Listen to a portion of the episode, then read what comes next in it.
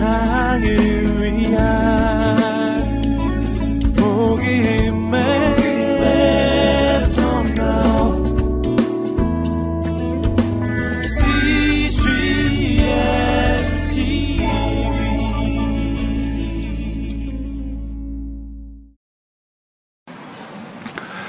누가복음 15장에는 우리에게 잘 알려진 예수님의 비유 가운데 가장 아름답고 감동적인 세 가지 비유가 나옵니다.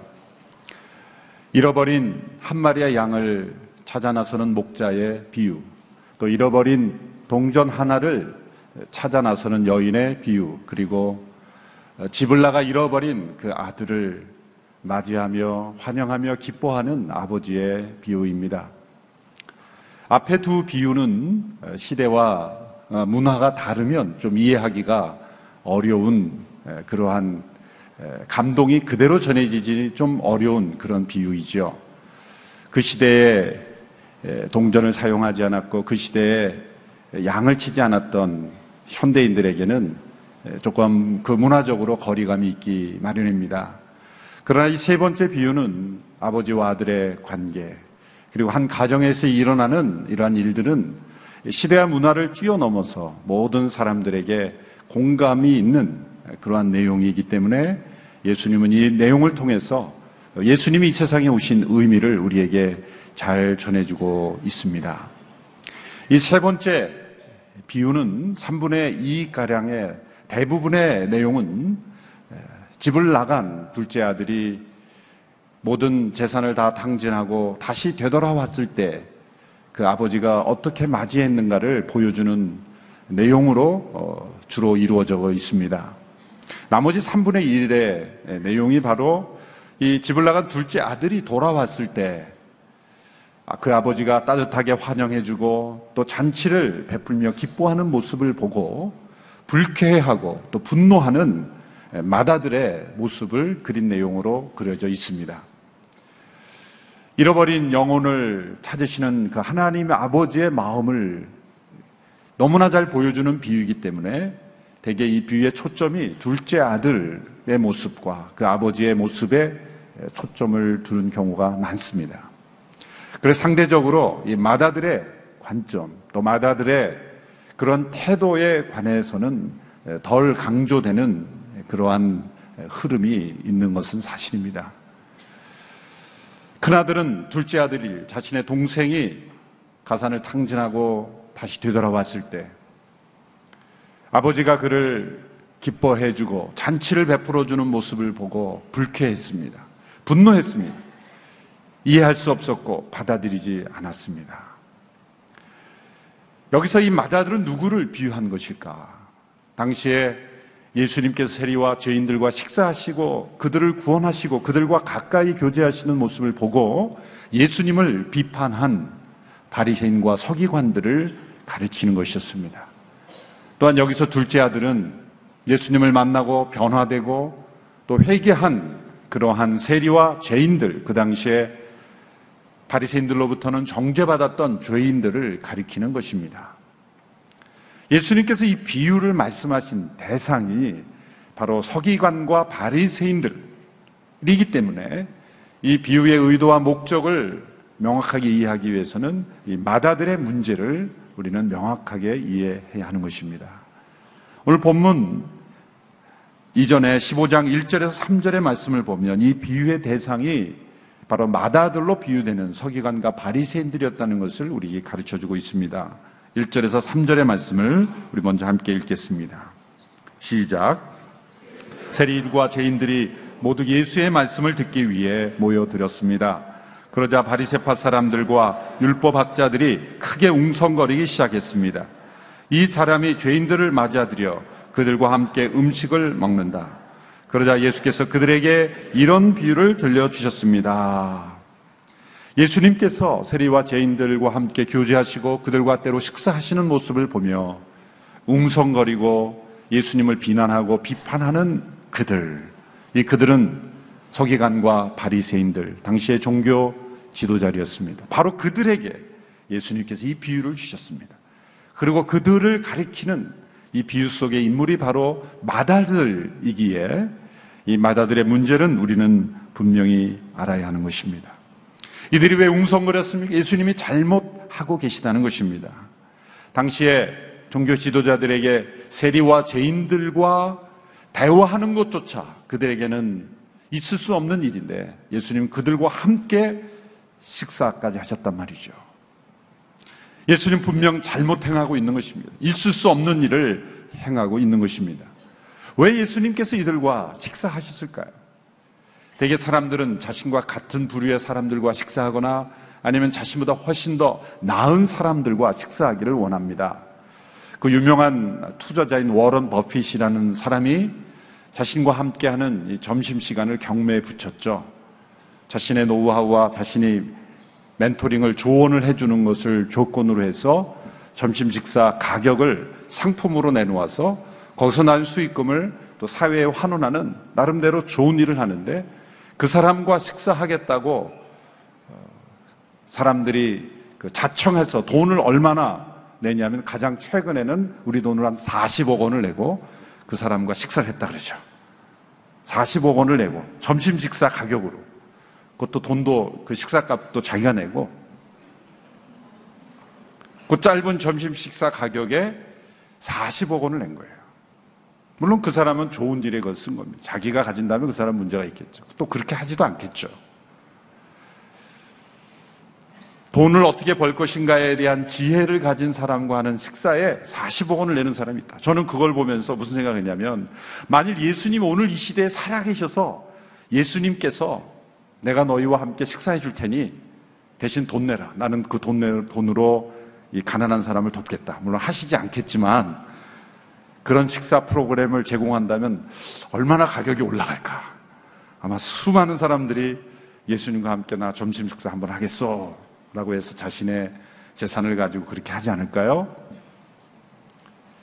워렌 버핏과 비교할 수 없는 가격이 붙으실 예수님이십니다. 그런데 예수님은 그렇게 고귀하고 그렇게 귀한 예수님의 임지를 당시의 사람들로부터 버림받은 죄인들과 함께 식사하셨다는 것. 이것은 하나님이 어떤 분이시라는 것을 우리에게 가장 잘 보여주신 행위인 것입니다. 구약에 보면 다섯 가지 제사가 있죠. 번제, 소제, 화목제, 속건제, 속죄제. 다섯 가지 제사 중에서 화목제라는 제사가 있습니다. 이 화목제라는 제사는 예물을 드리러 간 사람이 제사를 다 마치고 그 제물을 하나님과 제사장과 예물을 드리는 자가 삼자가 함께 식사함으로 마치는 제사입니다. 식사가 있는 제사입니다. 그래서 영어로는 이 제사를 번역할 때 fellowship offering이다. 교제의 제사다. 또 joy offering이다. 기쁨의 제사다. 그렇게 번역하기도 합니다. 기쁨과 교제의 제사, 화목제. 그래서 화목제물, 드려진 화목제물을 하나님만이 받으시는 것이 아니요. 하나님과 제사장만 받는 것이 아니요. 하나님과 제사장과 예물을 드리는 자가 함께 식사함으로 드려지는 제사.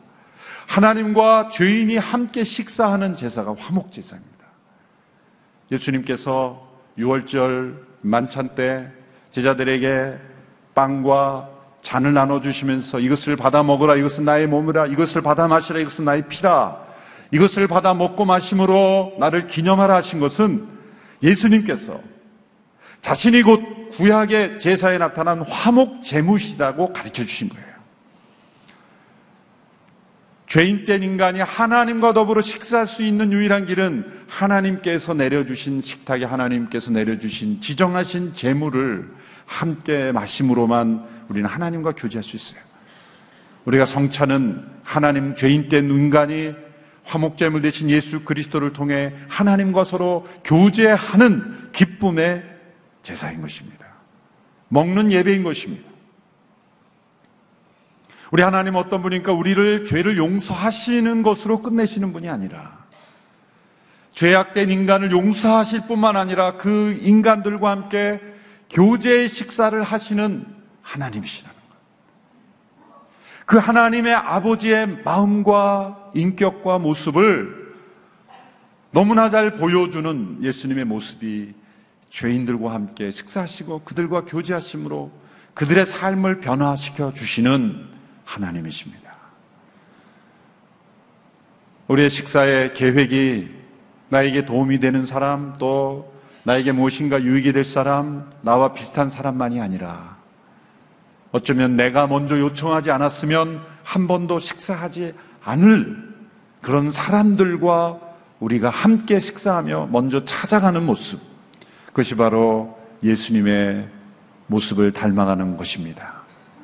바로 예수님은 우리 하나님 아버지가 어떤 분이신지를 잘 가르쳐 주시기 위한 이런 죄인들과 함께 식사하셨으나 당시의 종교 지도자들은 도저히 있을 수 없는 일을 하고 있다고 예수님을 정죄하고 비난한 것입니다. 바로 이 비유의 마지막 부분에 나타난 이 큰아들의 모습이 영락없이 예수님께 대하여 분노하고 있는 종교 지도자들의 모습입니다. 25절에서 28절의 말씀을 우리 같이 함께 읽겠습니다. 시작. 그런데 큰아들은 들에 나가 있었다. 그가 집 가까이에 이르렀을 때 음악과 춤추는 소리가 들렸다. 그래서 하인 하나를 불러 무슨 일인지 물어보았다. 하인이 대답했다. 동생이 왔습니다. 동생이 건강하게 무사히 돌아와서 주인 어른께서 살찐 송아지를 잡으셨습니다. 그나들은 화가 나서 들어가려 하지 않았다.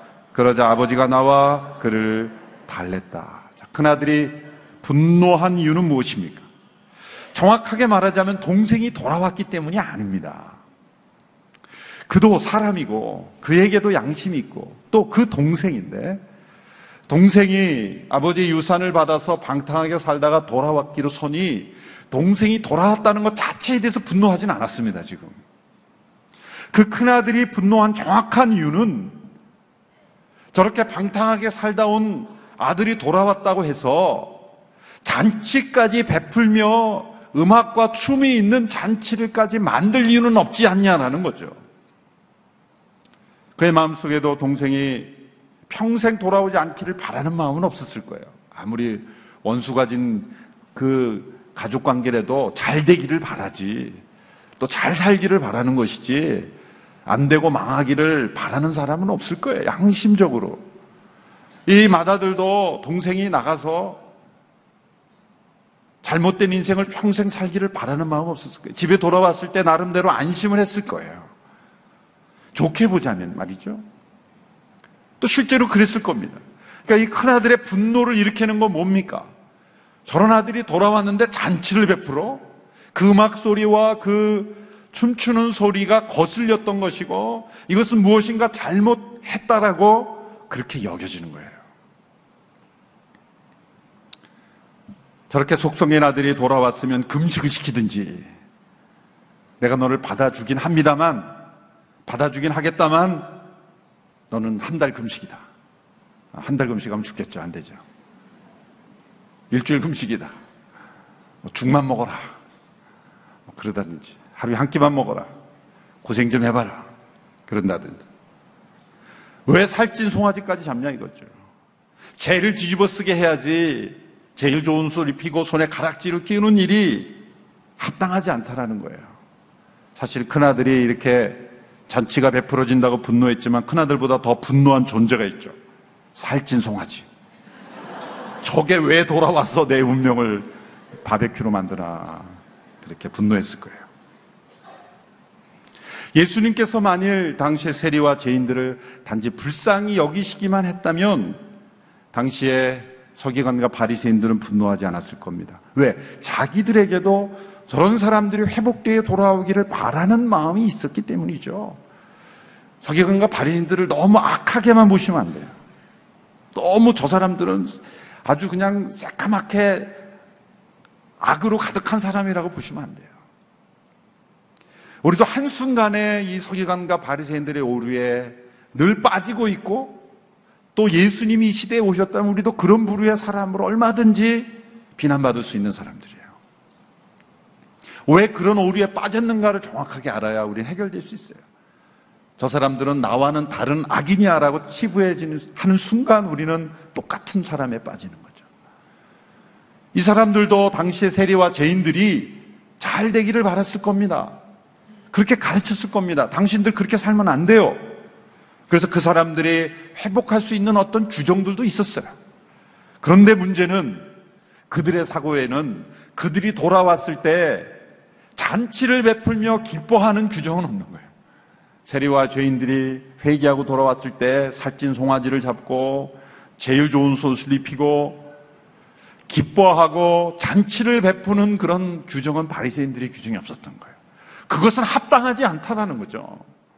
잔치까지는 허용돼서는 안 된다. 죄를 뒤집어 쓰고 돌아온 것에 감사하고 받아준 것에 너희들이 감사해야지. 우리가 살찐 송아지까지 잡아서 되겠느냐. 그것이 그 당시의 사람들의 사고방식이었죠. 종교적 논리였죠. 큰아들도 역시 마찬가지 그러한 종교적인 논리에 따른 분노가 있었다는 거예요. 그래서 집에 들어가지 않은 거예요. 집 안에 있던 아들이 들에서 일을 하다가 돌아와 보니 잔치가 베풀고 있어요. 동생이 돌아와서 아버지가 잔치를 베풀었습니다. 음악 소리가 들리고 춤을 추고 기뻐하는 모습을 보고 집에 들어가기가 싫은 거예요. 여기서 어떤 큰 반전이 비유에서 일어나죠. 집을 나갔던 둘째 아들은 돌아와서 기쁨의 잔치의 주인공이 되어 있고 집 안에 있던 큰 아들은 집 밖으로 나가 들어오지 않고 있는 거예요. 왜 이런 반전이 일어났을까요? 아버지의 은혜 때문이죠. 나갔던 아들이 돌아오자 기쁨의 잔치를 베푸는 그 아버지의 은혜 베푸는 모습을 보고 맏아들은 합당하지 않은 것이다. 아버지는 지금 은혜를 잘못 베풀고 있는 것이다라고 아버지의 은혜를 공격하고 있는 거예요. 은혜가 잘못됐다는 거예요. 그 당시 서기관과 바리새인들은 나름대로 하나님을 열심히 섬기는 종교적인 사람들이었어요. 그런데 그들의 논리로 볼 때 아버지의 은혜는 합당하지 않은 겁니다. 논리적이지 않은 겁니다. 인과응보에 따른 논리에 따르면 받아들일 수 없는 행동을 지금 아버지가 하고 있는 거예요. 그래서 분노한 것입니다. 이렇게 은혜를 깨닫기가 어려운 것입니다. 우리가 아무리 신앙생활을 하고 또 열심히 하나님을 안다고 하지만 하나님 아버지의 은혜를 정말 깨닫기가 이렇게 어려운 거예요. 우리의 신앙생활이 날마다 이렇게 반전돼요. 신앙생활 열심히 예배드리고 성역 공부한 사람이 하루아침에 이 큰아들처럼 분노하는 사람으로 변화버리는 거예요. 서리관과 바리새인들이 얼마나 율법을 잘 알았습니까? 그런데 한순간 예수님을 하나님이 행하신 일을 잘못했다고 비난하는 사람이 되어버리는 거예요. 왜 그럴까요? 하나님의 은혜를 우리가 깨닫지 못했기 때문에요. 은혜를 은혜되게 하지 못하는 것은 종교 논리였어요.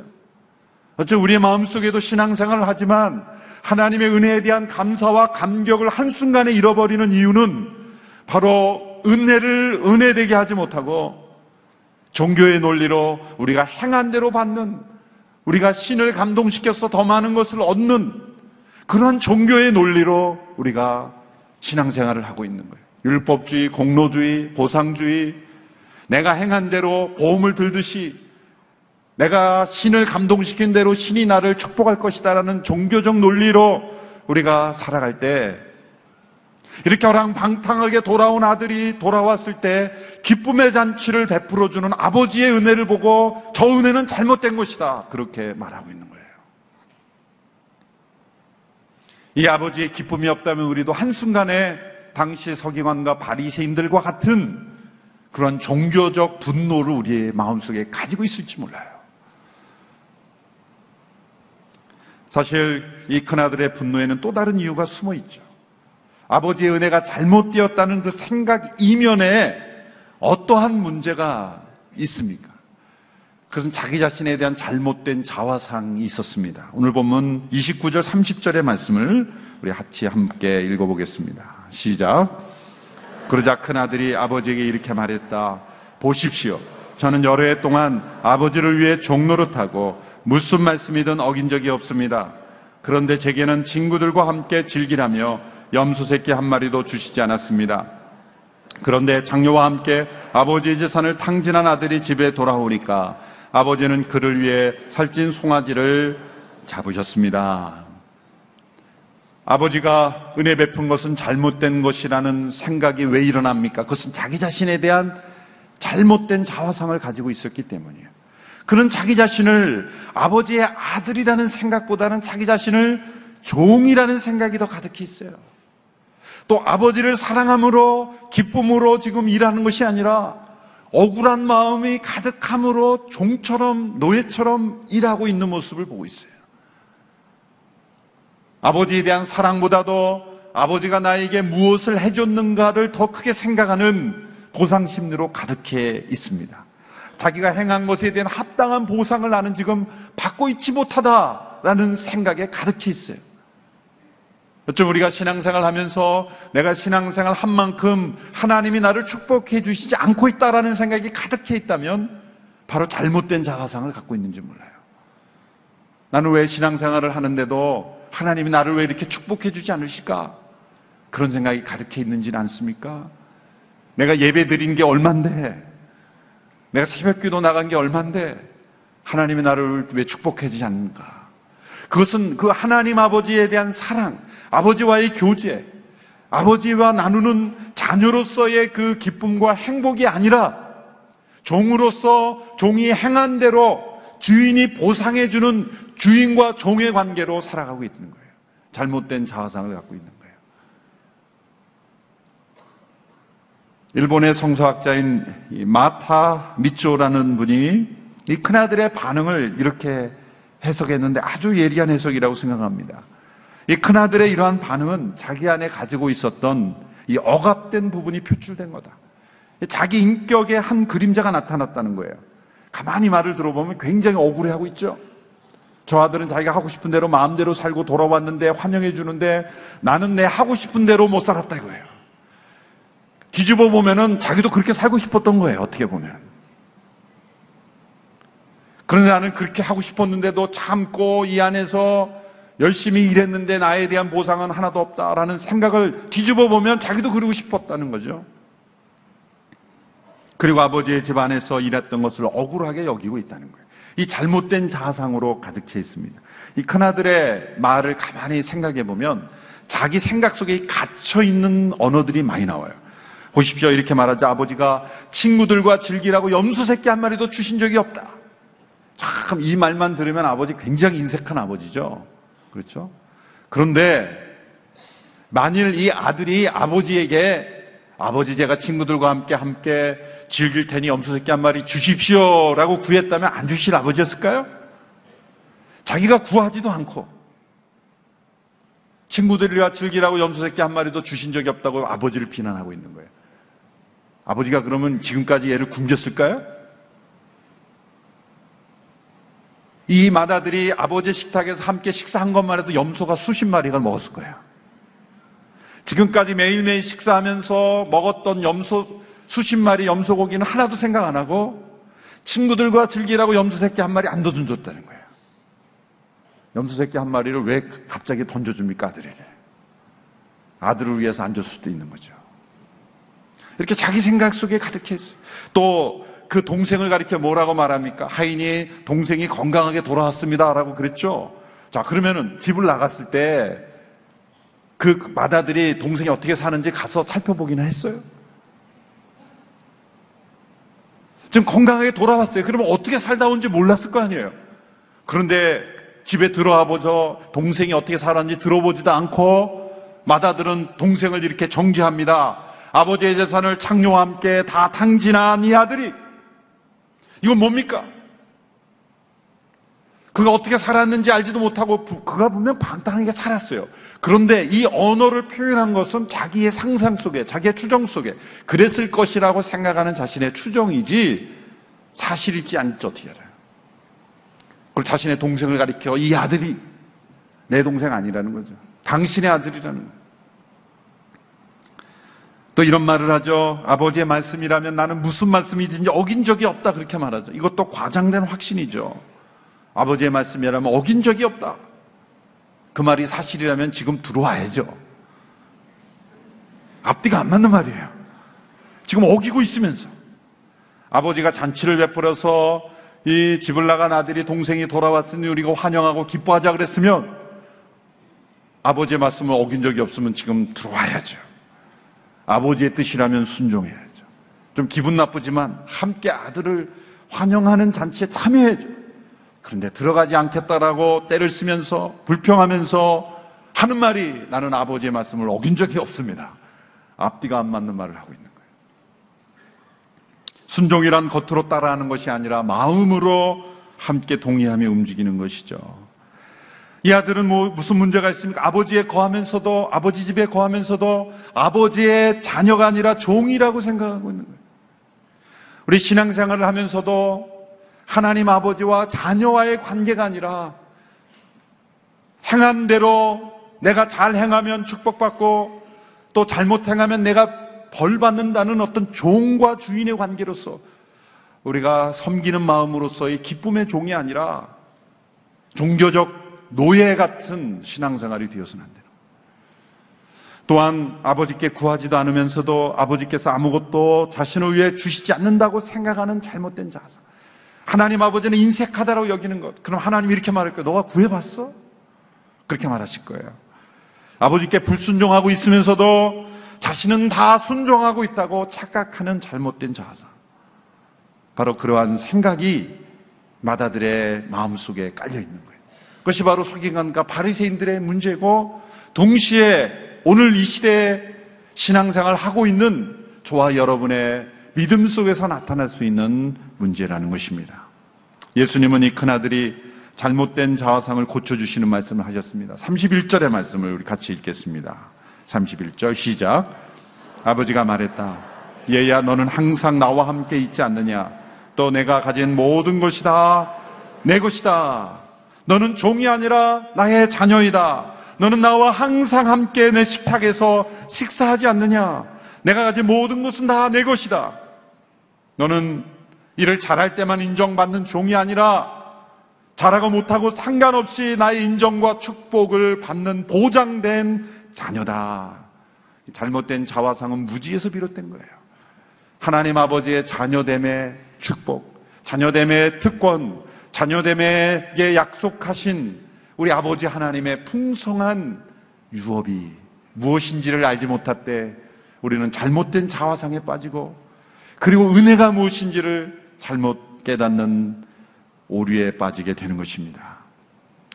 우리는 생각할 때 다른 사람에게 어떤 은혜가 베풀어지면 나에게 베풀어진 은혜가 감수된다고 봐요. 우리 자녀들에게서 그러잖아요. 여러 형제들이 있는데 한 형제를 특별히 사랑하면 나에게 갈 사랑이 줄어들었다고 생각하는 거예요. 그래서 불평하고 질투하는 거예요.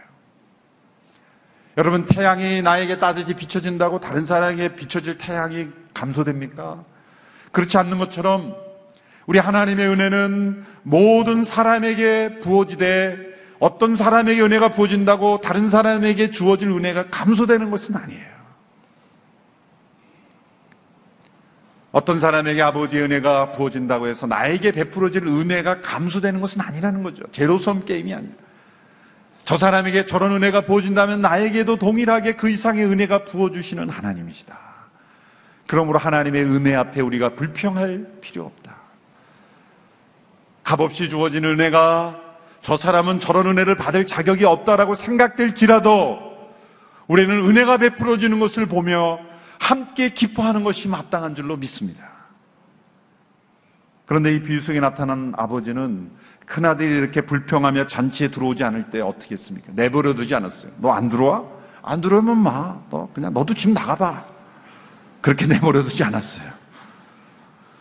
종에게 시켜서 문 잠궈버려. 말을 안 했어요. 우리끼리 기뻐하고 즐거워하자. 그러지 않았어요.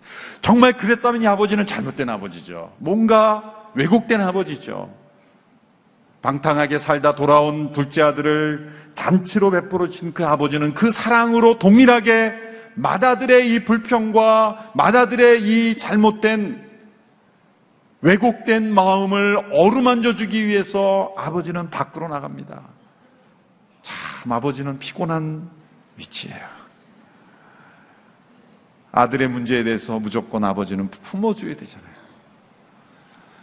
집을 나가 돌아온 아들은 잔치를 베풀어서 마련해주고 또 그게 보기 싫어서 안 들어있다고 떼쓰는 큰아들은 또 밖으로 나가서 또 달래주고. 그런데 조금도 분노하거나 야단치거나 책망하지 않고 그 분노하는 큰아들을 어루만져주는 이 아버지의 모습. 이것이 우리가 이 비유를 읽으면서 늘 놓쳐버리는 모습이에요. 둘째 아들만 환영해 주는 것처럼 보이지만 이 아버지는 집에 들어오지 이 큰아들도 밖으로 나가서 달래주면서 끌어안고 축복하시는 이 아버지의 모습을 보여줍니다. 예수님은 세리와 죄인들만 사랑하신 분이 아니라 당시의 서기관과 바리새인들도 사랑하셨던 하나님이십니다. 그것을 놓치면 안 돼요. 유대인만의 하나님이 아니라 이방인의 하나님이십니다. 하나님은 예수님은 당시에 권력층은 정, 정죄하고 무조건 비난하고 연약한 사람들만의 예수님은 아니라는 거예요. 그 왜곡된 그건 이념이에요. 예수님은 헤롯도 구원받기를 원하셨어요. 그래서 진리가 무엇이냐 질문했죠. 빌라도 앞에 빌라도 사랑하셨어요. 그래서 빌라도를 구원하시게 진리가 무엇이냐 그렇게 질문하죠. 전도 질문이에요. 자신을 못 박는 군병들까지도 예수님은 용서하시며 그들을 사랑하셨어요. 예수님은 차별이 없으신 사랑을 보여주신 거죠. 서기관과 바리새인 너희들 또한 나는 사랑한다. 나는 이렇게 세리와 죄인들의 무리가 되어서 세상을 혁명으로 정복시키는 세상적인 지도자가 아니다. 나는 너희들도 사랑한다. 너희들도 나의 사랑을 알기를 원한다. 말씀하시는 하나님의 사랑을 전해주시기 위해서 세상에 오신 분이라는 것을 보여줍니다. 그리고 그나들을 사랑해 있어서 주시는 마지막 교훈을 우리 마음속에 함께 새겨야 됩니다. 32절의 말씀 우리 같이 함께 읽겠습니다. 시작. 그러나 내 동생은 죽었다가 다시 살아났고 내가 그를 잃었다가 찾았으니 우리가 잔치를 벌이며 기뻐하는 것이 당연하다. 기뻐하는 것이 마땅하다. 그나들은 아버지의 집에 살면서도 아버지의 마음을 배우지 못했습니다. 그리고 아버지는 그 마다들이 이렇게 말합니다. 내 동생이다. 내 동생이니. 잃어버린 동생을 다시 찾았으니 우리가 기뻐하고 즐거워하는 것이 마땅하지 아니야. 여러분, 이 마땅히 있어야 될 아버지의 기쁨이 우리 가운데 있습니까? 이 마다들의 모습으로 나타난 이 종교인들의 왜곡된 모습이 혹 우리 안에는 없는지. 우리 안에 있어야 될 아버지의 기쁨, 잃어버린 영혼이 돌아오는 것을 기뻐하는 기쁨. 세례를 받을 때 우리의 마음속에 그 아버지의 기쁨이 함께 나타날 수 있게 되기를 바랍니다. 방하던 영혼들이 주 앞에 돌아올 때 그것을 기뻐하는 기쁨이 우리 심령 속에 가득한 이 아버지의 기쁨이 우리 가운데 있을 때 참되게 우리는 아버지의 자녀로 살아가고 있는 줄로 믿습니다.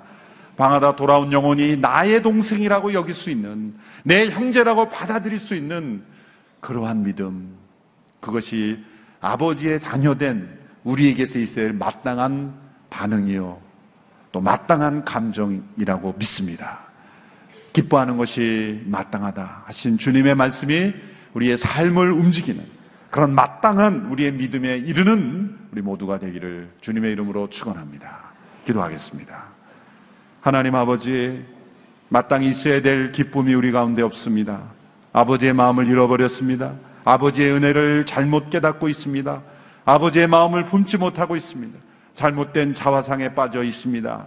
주님 우리의 믿음을 고쳐주시고 우리의 믿음이 풍성한 믿음, 너그러운 믿음, 사랑으로 가득한 믿음, 은혜로 충만한 믿음 되게 하여 주옵소서. 예수님의 이름으로 기도하옵나이다. 아멘.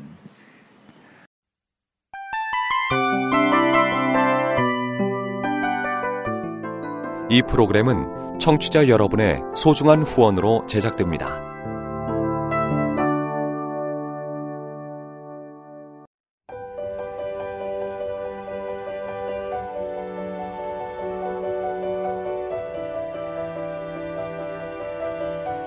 세상에는 수많은 교회들이 있지만 더 깊이 있는 말씀 강해를 찾기 위해 크기로만 교회를 선정하지 않습니다. 보다 좋은 영적 콘텐츠를 더 많이 나누기 위해 방송비를 받지 않습니다. 1년 365일 복음만 전하고 싶어서 우리는 광고를 하지 않습니다. 온누리의 복음을 땅끝까지 CGN TV와 함께 땅끝 성교사가 되주세요